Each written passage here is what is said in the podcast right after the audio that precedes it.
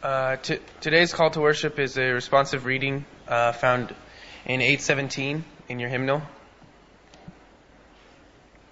I will be reading the light print, and Josh will be reading the dark print with you. Finally, built upon your strength in union with the Lord, and by means of his mighty power, put on all the armor that God gives you, so that you will be able to stand up against the devil's tricks fighting against human beings, but against the wicked and spiritual forces of the heavenly world, the rulers, the authorities, and cosmic powers of this dark age. So put on God's armor now. Then when the evil day comes, you will be able to resist the enemy's attacks. And after fighting to the end, you will stand, you will still hold your ground. So stand ready with the truth as a belt tied around your waist with righteousness as your breastplate, and his shoe, shoes as your readiness. Please. At all times carry faith as a shield, for with it you will be able to put out and all the burning arrows shot by the evil one, and accept salvation as a helmet, the word of God as the sword which the Spirit gives you. Do all this in prayer, asking for God's help. Pray on every occasion as the Spirit leads. For this reason, keep alert and never give up. Pray always for God's people. Today's scripture will be read, er, I will be reading it from 2 Timothy 4, 7. I have fought the good fight. I have finished the race. I have kept the faith. Good morning. Happy Sabbath. What a wonderful, wonderful time to come together. I love this. I absolutely love to come and meet with God's people. How many of you kind of say, yeah, it's just a, kind of an incredible thing. This morning I'm going to share from the scripture uh, found, actually, you don't need to turn in your notes, but I'm curious this morning to know how many have a Bible. Put your hands up. Put your Bibles up. Hold your Bibles up. Oh, absolutely. Can I encourage you just to bring your Bibles? Say, but we don't always read out of the Bible. I, there's just something good about carrying your Bible. How many believe that? Just something good. So let me encourage you to do that. This morning, though, I've given you notes in the bulletin, and uh, we'll be able to take a careful look at the one verse that I'm interested in right now to to to look at. Again, is I fought the good fight. I uh, before we get into that, though, just several things very quickly. Uh, first of all, my wife has a new puppy. I, I, there's no illustration behind this. It's just that I wanted you to know my wife has a new puppy. And uh, I did not want a dog, another dog. We've had dogs and animals and so forth when we had children still living at home and growing up and so forth. And uh, I didn't want this puppy at all. And I love this puppy. This, this, this, and, and the puppy is not replacing me. I want you to know that too. But uh, this morning I'm all ready to go, and I got my suit on and my shirt, or actually suit pants on and shirt and everything, getting ready to go. And that puppy wanted a piece of me. She just wanted to lick me and everything. And so, as far as I know, if you shake my hand a little while, it's clean. It's clean. No, no puppy slobber, no nothing like that. And so I'd like to meet you after the service and uh, shake hands with a very clean hand, as far as I know and understand. Uh, the subject of spiritual warfare is an extremely difficult subject. Before we get into that, though, I do want to uh, alert you to the fact that there is a book table in the back. Ginger will be back there after the service. Let me draw your attention to two books. One is Strategic Spiritual Warfare. I co-wrote this a number of years ago, almost 20 years ago now, uh, out of a deep concern for the body of Christ, and that is that uh, we don't know. I still don't know, after preaching close to 30 years on the subject, still don't really know a whole lot about it. What, what helps me so much is to know this. Uh, Jesus knows a lot about it, and I know Jesus. And I think that's the safest way to approach it. Another book that you'll find back there, one of my favorite books on the subject of spiritual warfare, if you will, is called The Christian in Complete Armor. Listen carefully. This book was written almost 350 years ago by William Gurnall, and you'd think it was written just yesterday almost. It is that literally up to date. And so, two books.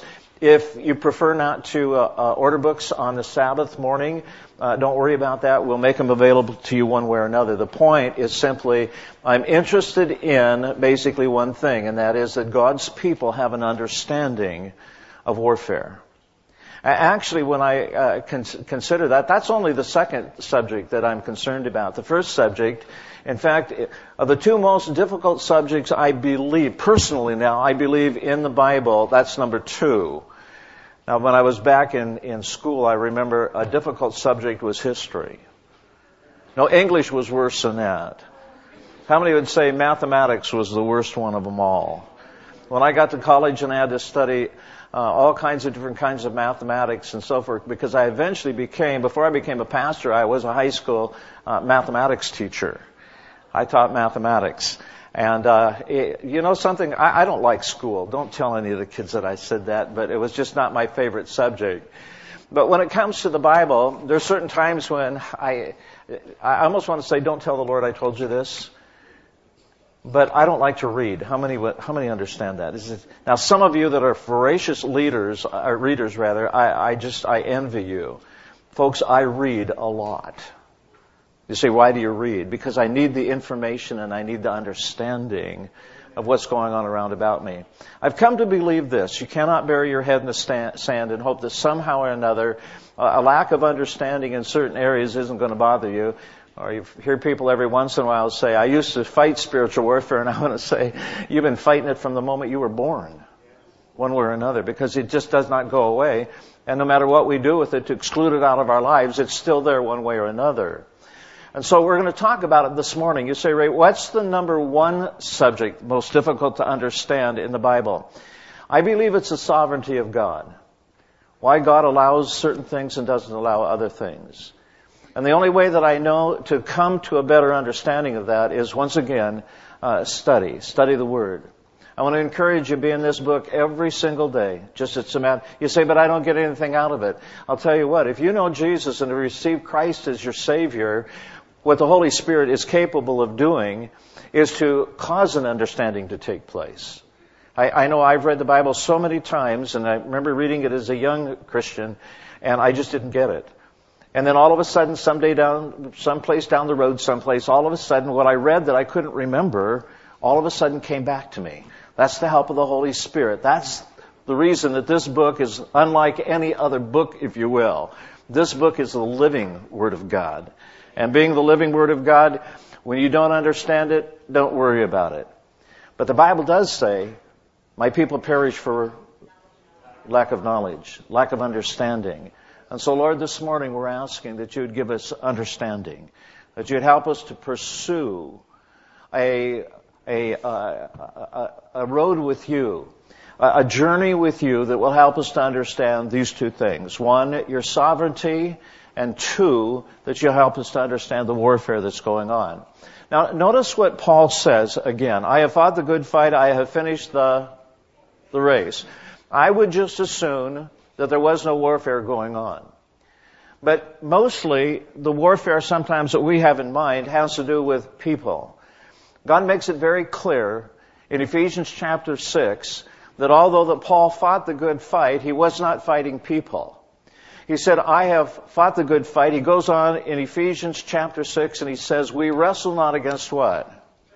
Flesh and blood, but against principalities, against powers, against the rulers of the darkness of this world, against spiritual wickedness in high places. Back to point number one is God, if God is sovereign, why this battle? If God is sovereign, why do bad things happen to good people? And the question is always a big question, and especially it gets big when we hit, suddenly hit something in life, oftentimes when somebody close to us passes away, when a child dies, and then we wonder, Lord, why did this happen to, to who? To me. When I read it about it in the, read about it in the paper, it's more distant. And I can be concerned about it, but there's really no question until something happens to me. I believe the only solution to that is simply to believe that God is a good God regardless of what goes on in life.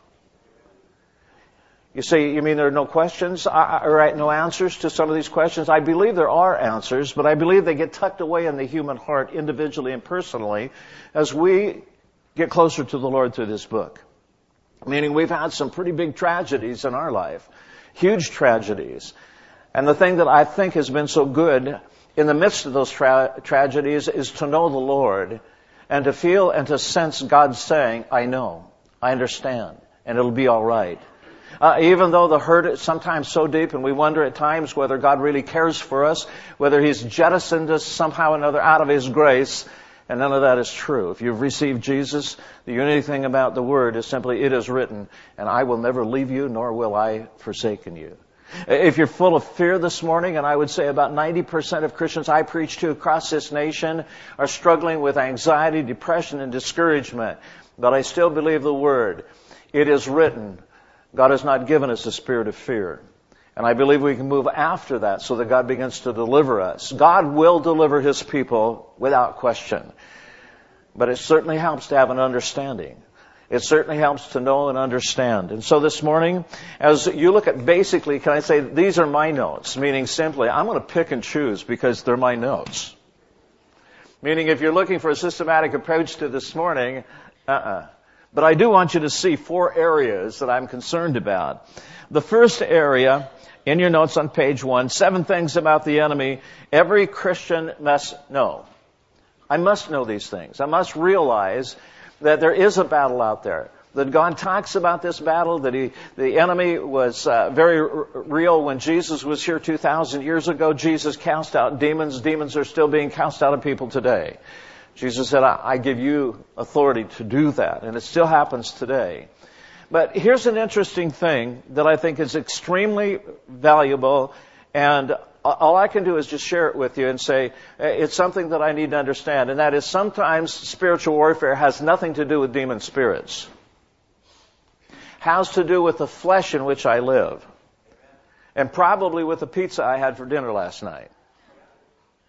Now, I want you to hear me on this because there are some who teach that basically every bad thing happened because of a demon.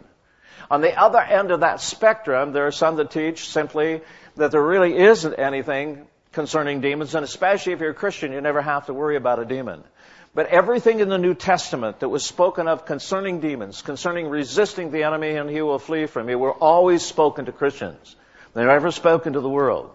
When John talked about the enemy, and he says in 1 John uh, chapter 5 verse 19, if you want to write some of these scriptures down so you can look at them later, really kind of a shocking thing sometimes we find. But 1 John 5, 19, John says, by the Holy Spirit, the entire world lies under the influence of the enemy of our soul. I don't have much trouble with that today. When I look about and I see the wickedness and the evil in the world in which you and I live, I certainly don't want to blame that on God. It didn't come from the Lord. It comes from the influence of the enemy. It comes from the flesh in which people live it's demonic. It's of the enemy of our soul. Makes me just that much more thankful and full of gratitude for the salvation that I have. Meaning simply that by the time we get to point four in the notes, if you'll turn and look at that just for a moment on page two, what I'm thankful for is that I don't have to be afraid of the enemy. Let me say that again. I don't have to be afraid of the enemy. Why? Because greater is he who is in me than he who is in the world. If you're having trouble with understanding the salvation message, it's not just a matter of I believed on Jesus up here as mental assent. The Bible talks about no, we received Christ, and when we received Him, He's made us different people. He's made us into, for if any man, any woman be in Christ, he is a new creature, a new creation. You know, when I first received the Lord, I didn't want to be a new creation because I wasn't sure what God would make me into. And quite frankly, I was afraid he'd make me into some of the super spiritual, like some of the super spiritual people that are already in this church. Or used to be here. I don't know. and some of us worry, you know, am I going to make, be made into something that's not going to have a mind and be able to think and reason and so forth? Am I going to simply have to do what I'm told and I don't have a will? And I want to say just the opposite is true. God gives us a stronger will once we know Christ. It's simply that it's focused in a different direction so that when we look at the whole subject of yielding or submission or obedience, it's not groveling on the floor before an almighty God. It's aligning ourselves with the King of Kings and Lord of Lords. And what an incredibly, incredible privilege that happens to be. What I wish, though, had happened when I first received the Lord was simply that He had taken the flesh away as well. But it's still there. So Paul in Romans chapter 7, this is spiritual warfare now, nothing to do with demons necessarily, he says in Romans chapter 7, it's not on your notes right now, but follow me very carefully. He says this Paul the Apostle, The things that I want to do, I don't do, and the things that I don't want to do, I always find myself doing. Now, when he reiterates that a little bit later in Romans 7 once again, here's what you can tell if you read all of that chapter. Paul totally disliked the element of guilt and condemnation that kept coming to him because he wasn't doing what he knew was right to do. And he couldn't figure out why he couldn't stay away from chocolate. I hope you caught, caught, caught on to that. How many have this problem like Paul and me? It's just a matter of the things that I want to do, I don't do, and the things that I don't want to do, I always find myself doing, and then the guilt comes, and then I find myself, how did I do that? What's the next word? Again. How did I do that again? Uh, with me, it's uh, it's chocolate. Really is. I, I, was ministering the other day, and uh, somebody gave me a great big, huge piece of chocolate cake to take home. I knew better, but I ate the pretty much the whole thing. I was sick for about I don't know, probably 12, 14, 16 hours afterwards, because my body doesn't do good with sugar and it doesn't do good with chocolate. And I believe that chocolate is one of the four main food groups, and so I'm in an incredible war going on inside when I see a chocolate cake. Anybody understand? How many know I'm not talking about chocolate cake? I'm talking about the things of the world that are worse than chocolate cake and can be hangups in numbers of different areas. Paul ends that chapter by simply saying, My hope is in Jesus. Christ in me is the only hope that I have for even destroying the flesh.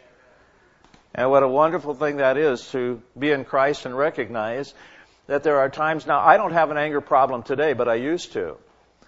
But today it's a matter of you just kind of wish you could slap people up the side of the head when they don't do right. Anybody understand what I said, you know? Or you could follow somebody off the freeway when they're tailing you to the point where it just makes you, does anybody get upset besides me? Here's the wonderful thing about Jesus today. I don't have to act out inappropriately anymore. You know, it's almost like I can do a little dance up here going, this is wonderful, folks, that I don't have to be the, I don't know what words to say, but the person that was always there, somehow or another, irritated and upset to the point where other people got upset around me. I don't have to be that anymore. But again, it's not just the flesh then the Bible makes it very clear that there's a very real enemy. He's not some figment of human imagination. He's not an idea. He's not a concept. I ran across a person, didn't talk to her. I talked to her husband. She happens to believe that any element of the demonic is really tied to the flesh. There is no such thing as, as demons. And I want to say that's not what the Bible says. Notice in your notes. First, seven things. He is real. Luke chapter 22 verse 31, and the Lord said, Simon, Simon, Indeed, Satan has asked for you that he may sift you as wheat. Let's go back to the sovereignty element. I do not understand this verse of scripture. I receive it and accept it because I believe that it's the word of God.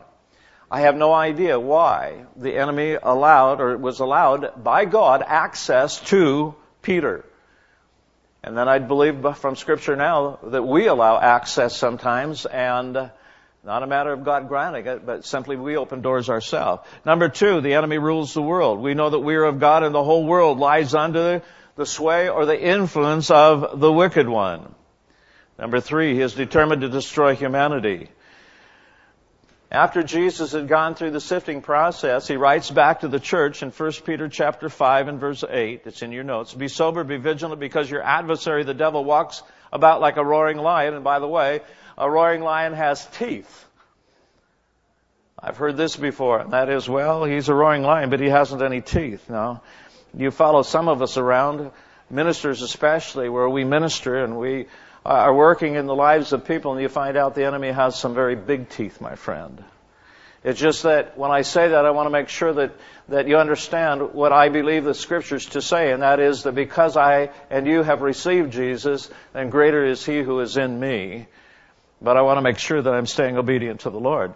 What does the enemy do? Walks around doing what? Seeking whom he may devour. Now, the question then becomes, how does the enemy of our soul devour an individual? Because there has to be a way in which he works to destroy the human being. And by and large, it's summed up into some very simple but very emotional elements of who we are. Worry will destroy you. It will kill you. It's one of the reasons why the Bible tells us that we're not to worry. And I want to know, Lord, how can I not worry when I just do worry? And the answer is, Peter said, listen, casting all of our care upon Him.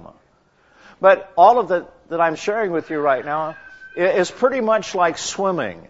You don't learn to swim until you do what?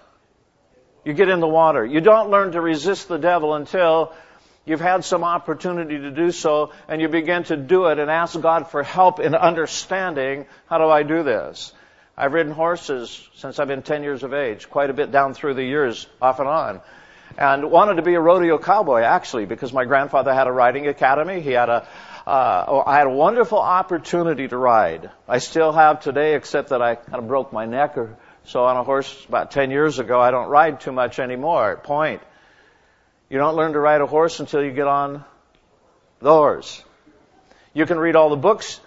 You can take all the lessons, but you have to do what? Get on the horse. You don't re- learn to put the principles of Scripture into action until you have an opportunity to do so. The enemy, worry, anxiety, depression, discouragement. These are all things that destroy.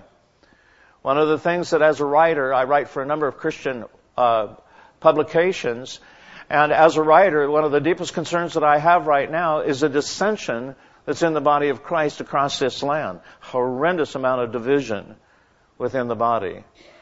I believe that's another area. We'll get to it before we quit this morning.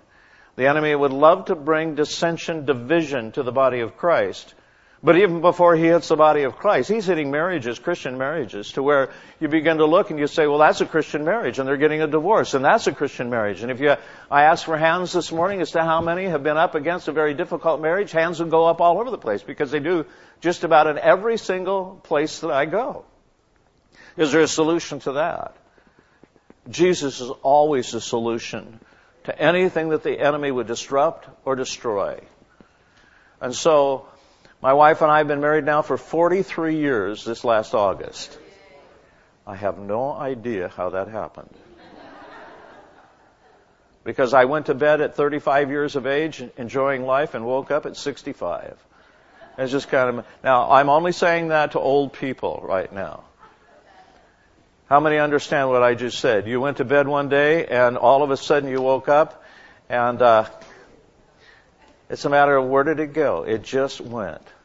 Now, old is anybody over 45 years of age or anybody that has to clip your the nose in your hair or your the, the hair in your nose. That's old. So I'm old. I'm old. Strange thing about it is I don't feel old. How many of you old guys out there old gals want to say, I don't feel a day over 18. I can still there's something that still wants to function as far as my mind is concerned. My body just doesn't function that way anymore. I'm, anymore. I'm still young. Uh, what a beauty that is in Jesus. As I see so many people today that are in their 80s and are still, as Christians, functioning correctly. Their minds are not getting old. In terms of negativism or bitterness or criticism, and I just want to say, we have a great God, my friend, incredibly great God. A wonderful God when we look at it. But we're still in battle. And that's the enigma. That goes back to, Lord, why is there this raging war going on? So let's go a little bit further in, in your notes. Number five. Number four.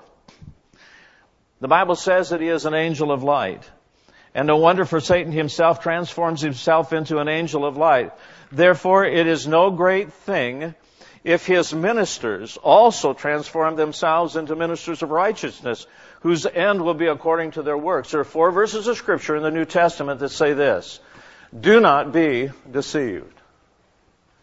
Every once in a while I run across a deceived person. I can't believe how they have come to believe what is in their mind. Let Jesus be in residence, folks. Stay in the Word, stay in prayer, stay in fellowship. Illustration. How many remember a man by the name of Jim Jones? How many remember a man by the name of David Koresh? How many remember a man by the name of David, or uh, correct that, Marshall Applewhite? Some years ago, the Hale-Bopp comet. Remember that that came over? He's the one that led 40 plus people or so to suicide. Jim Jones, exactly the same thing. It is said that Jim Jones was rather right on in his early years of preaching and teaching. Something got in that destroyed. Now, I'm always concerned about that personally. I don't want the arrogance that basically says I can never be deceived when the Bible says, be not what? Deceived. And so I believe there are basically three ways to stay away from deception. Number one is stay in the Word, stay in the Word, stay in the Word, stay in the Word. Number two is prayer. Boy, these are things. Number three is fellowship. Those are the three hardest things in my life. You say, why is reading hard? Because I'd rather be riding horses or doing something else. But I do it anyhow.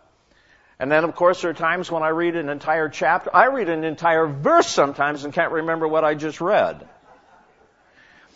At that particular moment, you're going to be tempted to give up and not go any further. And I want to say, don't do that, don't do that, don't do that. Stay reading, stay it, stay it, stay it. Because the Holy Spirit is faithful and He will bring that, as I mentioned a moment ago, back to your understanding when you need it. So I don't like to read, but I do it anyhow. What about prayer? Well, I'll tell you, the first years of my Christian experience were extremely difficult when it came to prayer. Because there were people that would say if you pray more than once for something, you evidently didn't have faith the first time you prayed. And so therefore, God didn't answer you. And then I began to, began to understand it's not my faith, it's His faith anyhow. But the element of confusion was always there for me. And it was just a matter of, I, I, until I learned, probably the greatest truth I learned in prayer was that prayer was not primarily asking God for things. Prayer is more than now I lay me down to rest, tomorrow I've got another test. If I should die before I wake, that's one less test I'll have to take. no, my friend, when you learn that prayer is praise, prayer is worship, prayer is thanksgiving, prayer is waiting upon the Lord, prayer is reading this word, and it's all simply because prayer is a divine communication system. It's learning to get to know God. And so basically, I try every day of my life to spend no less than an hour with God. Now, I don't want to put that some kind of legalism on you. It's a matter if you can make it 15 minutes or 20 minutes. Me, I'd rather now make it three hours.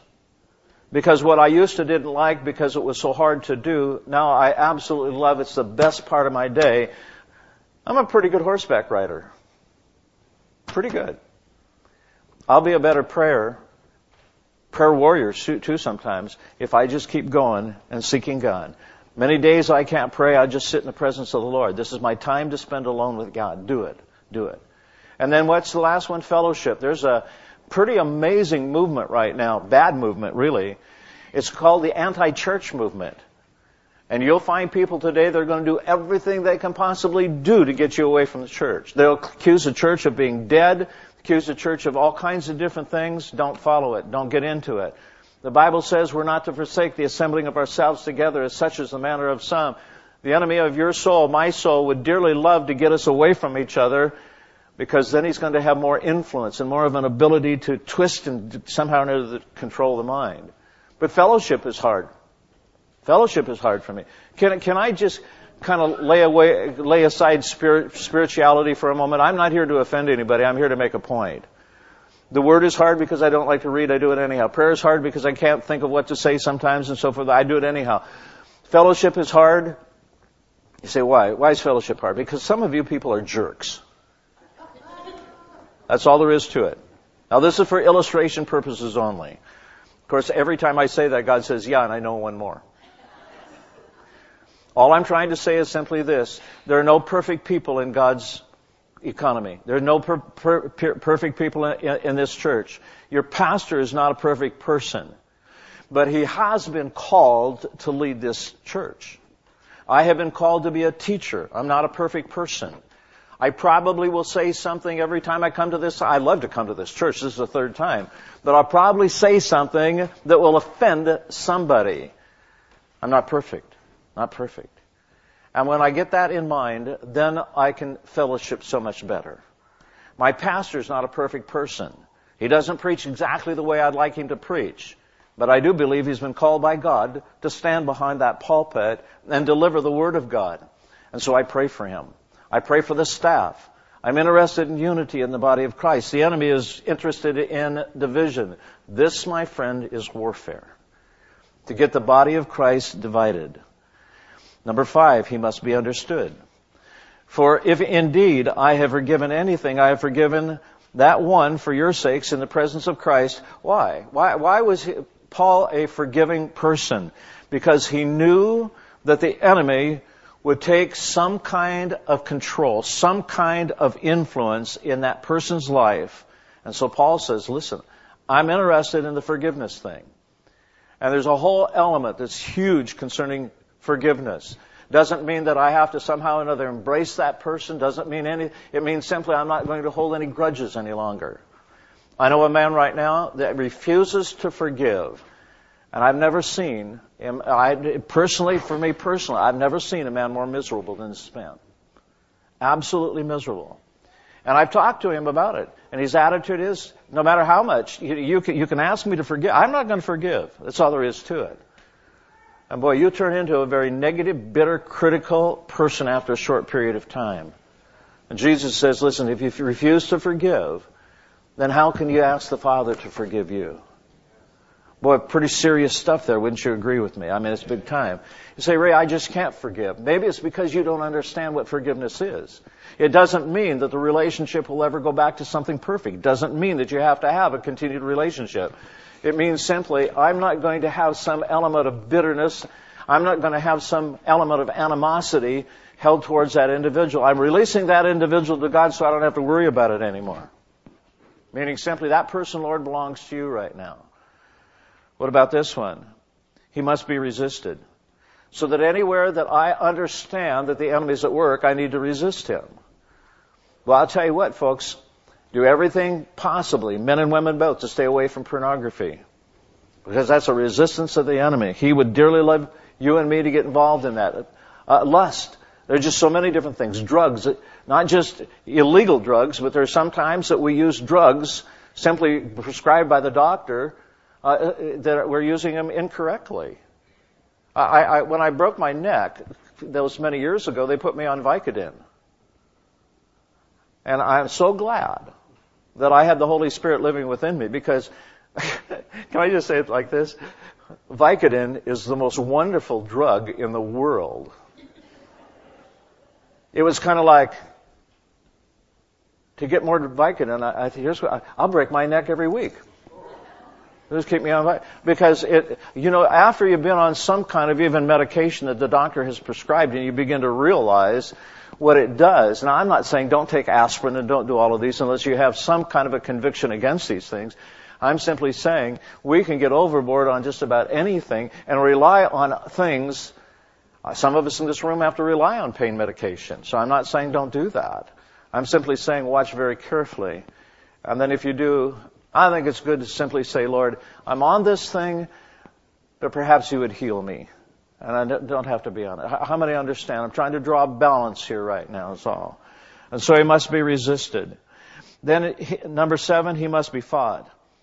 Jesus said, I give you authority to trample on serpents and scorpions. Mostly what I would like to emphasize here is an offensive approach to the enemy of our soul rather than a defensive approach. Uh, it's so easy sometimes to recognize that here's somebody, demon spirits, evidently have a lot of power. We can say that from what they have done to, dis- to destroy our world. The simple fact that we don't always know or understand or perceive or know them, how they work and so forth, uh, is very easy to be afraid. My friend, do not be afraid of the enemy. But at the same time, do not allow yourself to somehow or another just go out there and arbitrarily, if you will, uh, begin to rebuke or whatever. It's a matter of well, we have control. Let me say it this way: we have authority under Jesus, and that's it. All power belongs to Him, both in heaven and on earth, and I must operate within that. And so the operation of that in my life goes more along the lines of this: when I am super worried, uh, uh, uh, worried, uh, not just casually or even sometimes deeply concerned, but the worry has got a hold of me so that it's turned into a panic attack. I know this. First of all, I can ask God for help if that's got a demonic uh, somehow or another uh, base to it, the worry that is, then I can come against that and say, I refuse to worry because it is written.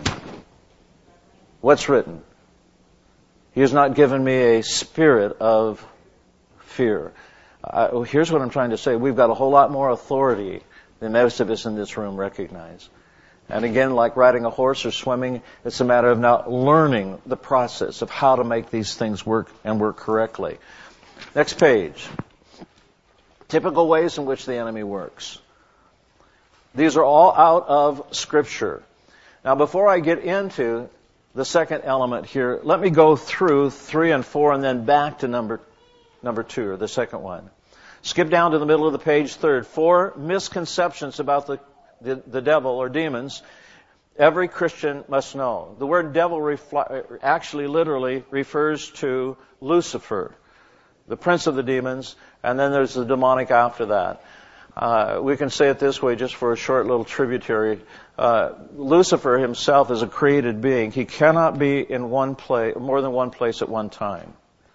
And so to carry out the evil we find in this world, we have fallen angels or demons that carry out that particular uh, element. Uh, here's the thing now that we must understand. I'm, forgive me for not putting the scriptures behind each of these. But it is a misconception to believe that the enemy or demons cannot bother Christians. The Bible is too full of scriptural material that indicates that the enemy does indeed do everything he can to tempt, do everything he can to destroy, do everything he can to somehow or another uh, uh, get us deceived. Number two, he can't influence Christians. And I want to say, you know, I've met an awfully lot of Christians, and probably you have too, that for a time, at least, they had headed down a very, very wrong road. And it was obviously something that was causing this to happen that was beyond their own mental thinking. How many have discovered Christians like that? Put your hand up. I want to see where you're at. anybody so bold as to say, I've been that way at times and the Lord has just kind of brought me back? And anybody here? Well, a number of you that he can't deceive a true believer. This is a tough one because we're into the sovereignty of God now. How much sovereignty is there over uh, the enemy of our soul and over these things happening? Well, I don't know exactly. I do believe this. You and I serve a sovereign God. But again, it's hard to understand why the enemy happens to exist. Now the Bible says this in Revelation chapter 12 verse 11. It says, and they, that's God's people, overcame, notice the terminology, they overcame, why? Because they were up against the enemy often. They overcame the enemy of our soul. And they, that's God's people, overcame him. Now it says that they overcame by the blood of the Lamb and by the word of their testimony. If you have your Bibles, turn with me to 2 Corinthians chapter 10. I admit I'm giving you a tremendous amount of material this morning. 2 Corinthians chapter 10, beginning with verse 4. I want you to see it. If you're writing your Bibles, I underline it, put little bomb blasts beside it, when you get home, color it in orange or chartreuse or something pretty good. What I'm saying, don't forget this first. 2 Corinthians chapter 10 verse 4. What does it say? For the weapons, there it is, right there, for the weapons. I have 49 weapons in my arsenal. Because I'm serious about staying away from worry and anxiety and depression and discouragement and low self-esteem and a host of other things. And I'm more serious about pleasing God with the way that I live. Number one weapon in a Christian arsenal, I believe personally, is the blood of Jesus. The blood of Jesus, number one. The blood of Jesus brought me into relationship. The blood of Jesus has taken care of the sin question. Far more information there than I'm just giving you right now. The second weapon, I believe, is the Word of God. They overcame him by the blood of the Lamb and by the word of their testimony, which is the written word. It's the word behind your testimony. They overcame by these. I believe praise is a weapon. I believe worship is a weapon. 49 different weapons. I believe unity is a powerful weapon. Powerful weapon. Now, I'd like to use the, the illustration of my wife, and if she were here right now, I would use it, you know, regardless. Um, I think I would. Linda and I are unified, but we do not agree. You have to be unified to stay together for 43 years. We don't agree on anything, or very little. You say, how can you get along so well? Because there's such a vast difference between unity and agreement. When we placed 43 years ago our lives together in Jesus, we agreed to be unified at that particular point. I had no idea that we wouldn't agree. I thought that she would always agree with me, which I believe is correct and right. Laugh a little, would you? But she hadn't over the years. Uh, she likes vacationing on the seashore. I like it in the mountains. She likes a certain color. I like a different color. She likes this. Uh, we don't agree with how we take care of the house. We don't agree with how we do this. We don't agree with uh, how we spend money necessarily. We, we just don't agree on anything, it would seem. On Jesus, we agree. But we agree on this, though, that we're going to stay together. We're going to stay unified and amazingly, though we do not agree, we are extremely happy. See, that doesn't make sense. Oh, my friend, it makes a lot of sense. It really does. Because no two people with free will will ever agree on anything. You will never, never agree with any other person in life 100%. It just won't happen. Sadly, some people choose to find all of the people in the world that they agree with and that's the only ones that they're going to have fellowship with. And then they find they really can't agree with all of them, so now they have to be in control of them, and all of a sudden you've got a very, very religious but not Christian thing going on. I want to say be real careful of that. And say, well, how do you guys get along so well? It's called unity. Occasionally we argue. I'm always right. But I, I certainly am willing to allow her to, no. There are times when I have to back off and simply say, man, I've proven myself trying to get my point across sometimes wrong in so many different ways that after a while I just want to shut up simply because I don't want to make any more sta- mistakes anymore and have to feel embarrassed when she was right and I was wrong. Where are you at out there, married people? You know what I'm trying to say right now in part two?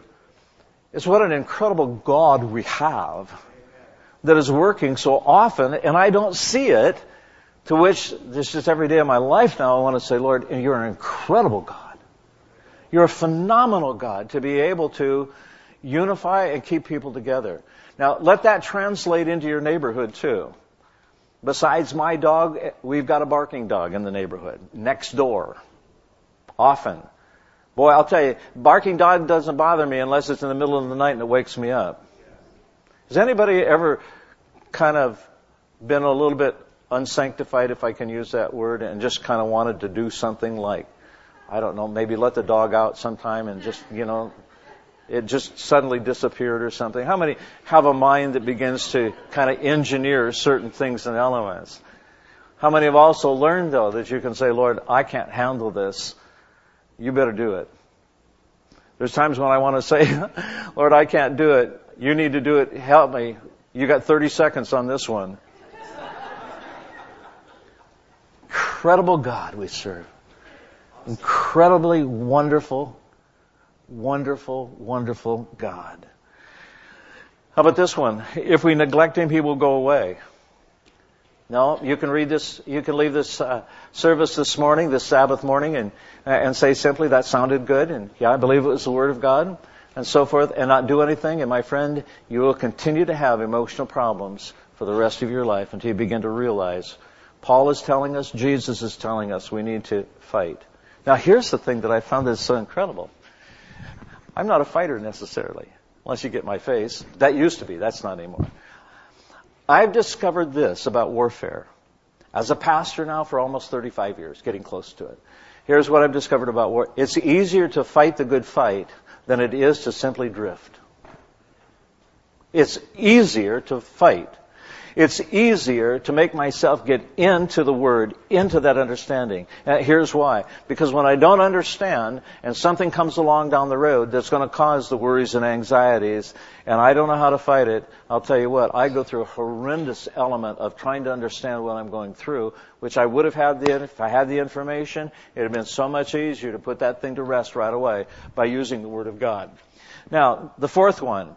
Five basic truths about the devil every Christian must know. Now these are the wonderful things. Greater is he who is in me than he who is in the world. 1 John chapter 4 verse 4. Keep that. That's a good refrigerator scripture. It really is. Type it out, write it out, stick it on the refrigerator so you don't forget it. How about this one? We are more than conquerors. That's not true. We are not more than conquerors. I tricked you. We are more than conquerors you got it. You got it. It's always through Him. The moment you start to try to conquer on your own, you go back to Romans chapter 7, it will never work. We need Jesus every single day of our life. Jesus, Jesus, Jesus. It's about Jesus. It's about Christ in me. I say, but that's going to lead us into a kind of a passive life. No, my friend, it does not lead it into a passive life. We still have the ability to think and reason and make choices and so forth. It's just along the lines every once in a while we begin to realize that we're dissipating in some particular area with a bad thought, a negative thought. You know, I don't ever recall having a negative thought till the day I got saved. That to me tells that there was some element of warfare. And then the, the enemy coming along, and I know this was the enemy and saying simply, you didn't get saved. Because if you were really saved, you wouldn't think that way. And so I got saved 476 times the first two years of my Christian experience. I got saved every time I came to church just about. Now today, all these years later, I know this. I got saved the first time. So how do you know that? Because after I got saved, all of a sudden I've got a conscience. All of a sudden I'm concerned about the things of the Lord. All of a sudden, I can't steal, lie, or cheat, or any of those things. That's a lie. I could still steal, lie, and cheat after I got saved. I just couldn't get away with it. And I just want to say, wow, real guilt, that saved my life. The conviction concerning real guilt. Because the more I began to do those wrong things or continued, the more the guilt, and it was real guilt, not false guilt. And suddenly I got the idea you know, if you don't want the guilt, quit sinning. I don't know how, how much a person can get excited in this church, but I'll tell you what, I can get excited over Jesus. But, but not just in a religious sense. In the sense that so much that was wrong with our lives has turned out to be so good today, but only because of the Savior of our soul. Is it alright if I sit here? I'm tired, is what it is. I prepared long and hard for this sermon. Maybe I know. God still works in us. Notice this. This is a further indication. I love this verse of scripture. Philippians 2:13. Here's what it says. It is God who works in you. It is what? God who works in you. Now, you may have had this kind of a Christian experience. You got saved, if I can use that word. And from that point on, you begin to believe that God simply was monitoring everything that you did in life to see how well you were going to do. My friend, that has nothing to do with Jesus. It has nothing to do with the Word of God. And I'm not si- trying to bring some kind of element of uh, false grace. I'm, or I'm not trying to exclude by any means holiness and righteousness because we are holy people. We believe in this church holiness. We believe in righteousness. We do not believe that we can use the grace of God as a license to sin. But here's what we do believe. That in our weakness, we have the strength of God if we learn to swim. If we learn how to appropriate that, that element of God's grace uh, against my stubbornness. Anybody been stubborn and then all of a sudden God begins to relieve the stubbornness. How many of you like yourself better? You're just easier to live with after you. How many have been rebellious, just downright rebellious? Come on, put your hand up. Is God working against that? Because when He works against it, all of a sudden you're kind of going, wow, I didn't really have to work at this, did I? I just took God's help and His strength, and suddenly I'm not the rebellious person I used to be. God is not monitoring you to see how well you can do. Here's the reason He's not monitoring you to see how well you can do, because all of our righteousness is as but filthy rags, not a condemnation, but to simply say, you try to do it on your own without some kind of help from heaven, and you're just going to be frustrated with constant guilt and condemnation. And then we have the power to resist the enemy.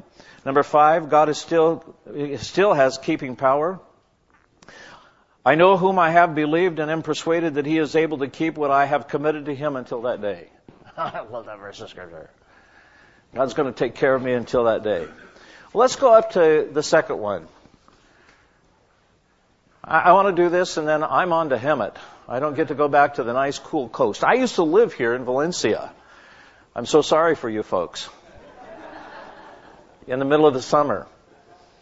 Because when I go home, I get to go home and to, boy, we didn't hardly hit 75 degrees this year over there. I mean, it was more in the late, in the 60s. It was just, and so I understand you're going to be hot here today. Uh, it's going to be worse than Hemet, so I'm not bragging about anything. Uh, here's, here's what's hard to understand. Uh, the enemy blinds the minds of men. Well, I'm a Christian, I can't be blinded. No, the Bible says, do not be deceived because you can be blinded. But you're not going to be blinded because you're going to stay with Jesus. You're going to stay walking with Jesus, no fear. But there's that potential. Uh, he masquerades as an angel of light. I've already mentioned such individuals as Jim Jones and so forth. And one, I remember one of the deceptions years ago, it was in the 60s and 70s basically. Really had to do with what people were thinking of concerning the world at that particular time. If you study history, my favorite element of history is the 20th century. If you study 20th century history, you see all kinds of ups and downs.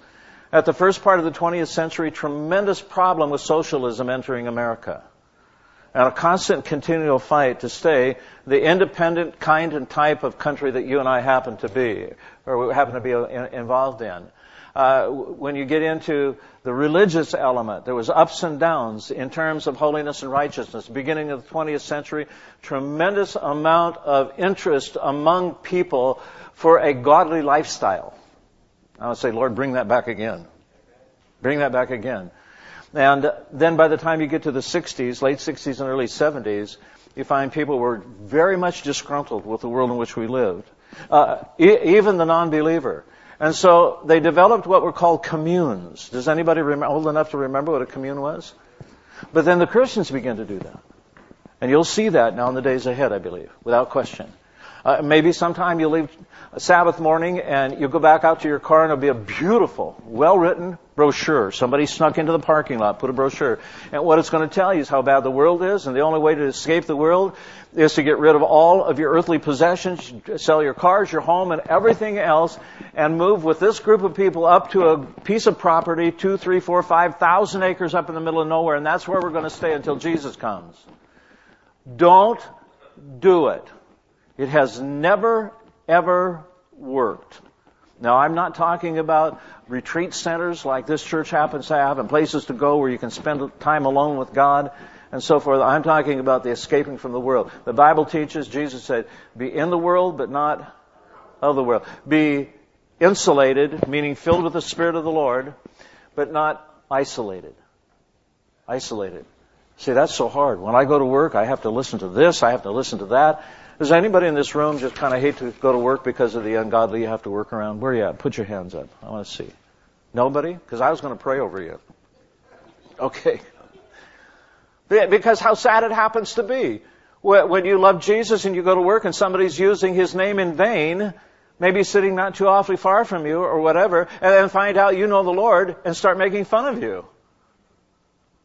That's hard. That's extremely hard sometimes. Or to have a spouse that doesn't love the Lord at all. It makes you wreck, you know, feel very badly uh, in your dedication to Jesus. What about the next one? We talked about number three already, rules the world.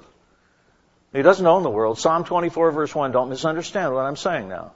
Jesus is the creator, Colossians chapter 1. God owns the world. It's just that the hearts of certain individuals, they refuse to be owned of the Lord. And so, then he steals, kills, and destroys. You can look these verses of scripture up a little bit later on. He steals the word. I, I remember as a young Christian, I would read the word and then somebody would come along and, and it would cause a doubt to whether this was really real or not. I, I doubted my salvation. I doubted whether God was real. Uh, a lot of humanistic teaching in the world in which you and I live. Uh, you know what I've discovered with doubt? If you have some strong doubts, leave them alone for about three days or so, and you discover that they have a tendency to just kind of slip out. Why? Because greater is He who is in you than He who is in the world. And the truth will remain because the truth is not a, a, a, particular way of looking at something. The truth is Jesus. He said, I am the truth. I am the truth. And then He accuses God's people. Oh my. Difference between real guilt and a difference between condemnation. See, what's the difference between the two? When I do wrong, I know I've done wrong. Does anybody understand what I just said? It's a matter of, I know. You don't have to tell me. But the enemy would like to take your sin from the past that you have confessed before the Lord, and according to Scripture, when you confess and God forgives, the meaning in Scripture is as if it never happened. You know, we almost ought to, you know, we're pretty conservative people, but we almost at that point should shout unto the Lord a thanksgiving. You mean all, all, yeah, gone. Not to ever be remembered ever again in the court of heaven or any other place, except the enemy will bring it up. He'll bring it up. Uh, the moment you begin to make a new decision for Jesus, he, will bring your past up. Uh, the moment you step out in some new element of faith, and I'm hoping there are people that are going to step out this day, this Sabbath morning, and afterwards make a commitment to the Word, make a commitment to unity, make a commitment to your marriage, make a commitment. I'm not talking about Bible vows, uh, vows I'm simply saying making new commitments. The moment you do, you can be guaranteed of this. The enemy is going to try everything he can to stop you.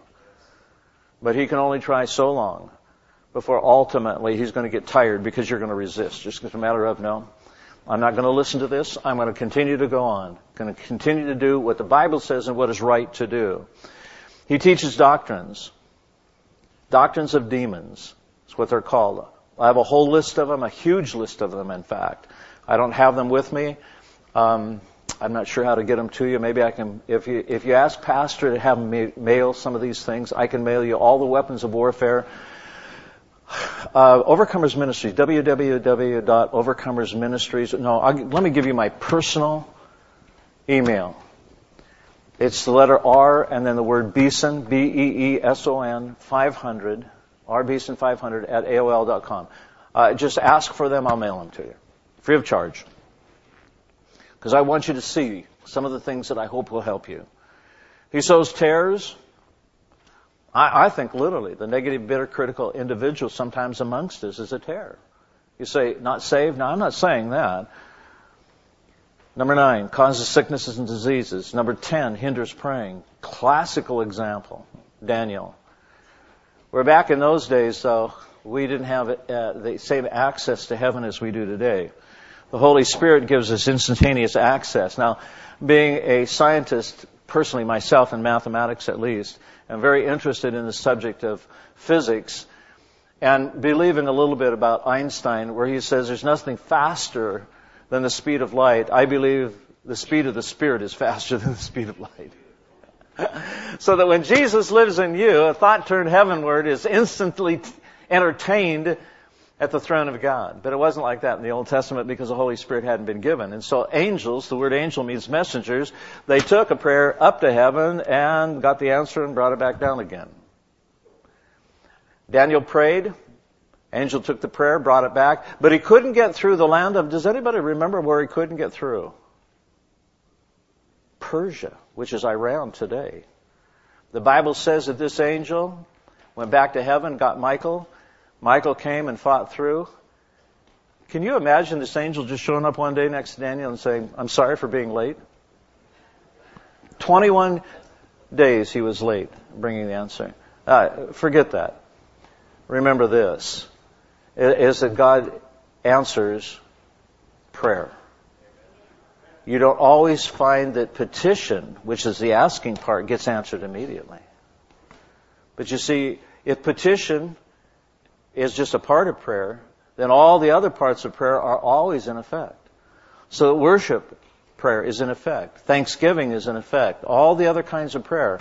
And so don't ever use the terminology, I beg you, don't ever use the terminology unanswered prayer. It's not unanswered prayer. It's unanswered petition, at least for the moment. Well then, besides hindering uh, praying, he deceives. He deceives. The enemy deceives. And that's why I mentioned there are at least four times in the New Testament which the Bible says to Christians. Now, do not be what? Be deceived. The enemy is called a deceiver. A deceiver. Now, in closing this morning, I, I, I don't want to end on a negative note. I really don't. But the last thing that is so important to understand concerning the enemy, and I know this can be a very negative subject, the enemy of our soul, even the flesh in which we live. I feel so positive about my Christian experience. I feel so positive about Christians around me. I'm so glad when I see people come to Jesus. Are you with me on that? All right. And so there's no intention right now to end on a negative note. But there is an intention right now that we understand, that we understand the scripture. And so I want you to turn with me to two verses of Scripture, Proverbs chapter 6 to begin with, and then James chapter 3. So Proverbs chapter 6. I, I can tell you this, I am not fond of this verse of Scripture, even though I feel a little bit better about it today because my life has got cleaned up concerning it. Proverbs chapter 6, beginning with verse 16. Verse 16. Now, here's an interesting thought. Does God hate people? I'm tricking you all the time. So just after a while, when people, uh, I ask questions, you know, to people in Congress, they stop answering because they don't want to be tricked anymore. All right. The Bible does say these six things the Lord does what? He hates. And then the writer of the Proverbs, Solomon, says, no, hold on, wait a minute, just a minute. Seven are an abomination to him. And then he starts listing them. Number one is a proud look. Of course, arrogance is always, always, always uh, a horrible thing to enter anybody. It's the root of Satan's problem, actually. Uh, a lying tongue. Uh, I meet people every once in a while. I suppose you could call them. Um, what do I want to say? They're just uh, they they're just never able to tell the truth. They have learned to lie, and they just can't seem to tell the truth. Uh, the sad element of that is that people begin to recognize after that after a period of time. And although they would like to love them or like to be around them, after a while you just find yourself pushing, being pushed away from certain people. A third one, hands that shed innocent blood. Four, a heart that deceives wicked plans. Feet that are swift in running to evil. Number six, a false witness who speaks lies. And then I got to seven and I began to realize I got a problem. I got a problem. Now, mostly by the time I really began to zero in on this, there had been such an incredible work of God in my life that much of it had been taken care of. One who does what? Sows discord among the brethren. If I understand the body of Christ correctly, the Bible says that God places each of us in the body as He sees fit. He has given apostles, prophets, evangelists, pastors, and teachers. But I'm a hung, young high school teacher at the time. And uh, my pastor is a wonderful guy. Wonderful, wonderful man in a lot of ways. But he certainly wasn't, how can I say, vibrant in terms of teaching us in ways that we could apply the word on a daily basis. He was old. He was at least 45, 46, 47 at the time. Something like that. As a relatively uh, not how can I say it, uh, unlearned Christian, if you will, but full, full of zeal. And I'm teaching high school, and I'm having a ball in life. I've got a brand new wife, and I've got a brand new child, and everything is coming along, and I'm just having. Uh, life was at its apex at that time, and it still is in a lot of ways. But I didn't like what was going on in church. And then I ran around with a nuclear physicist, an attorney, and a couple of computer programmers before we ever understood what a PC was. And so there's five of us guys that ran around together. And all of a sudden I'm finding that a lot of other people don't feel the same way as I do. We, we kind of like our pastor, we don't like, and this has nothing to do with your pastor. It has to do more so with the fact that the body of Christ is so divided across America today, and it has a tremendous amount to do with democracy, which democracy is good, but it doesn't work in the kingdom, the new kingdom. You say, why? We don't need collective thinking and ideas, which democracy is and works good in the world, in a theocracy. Because God can give us the direction that we need and we don't have to vote on anything. Am I making sense here?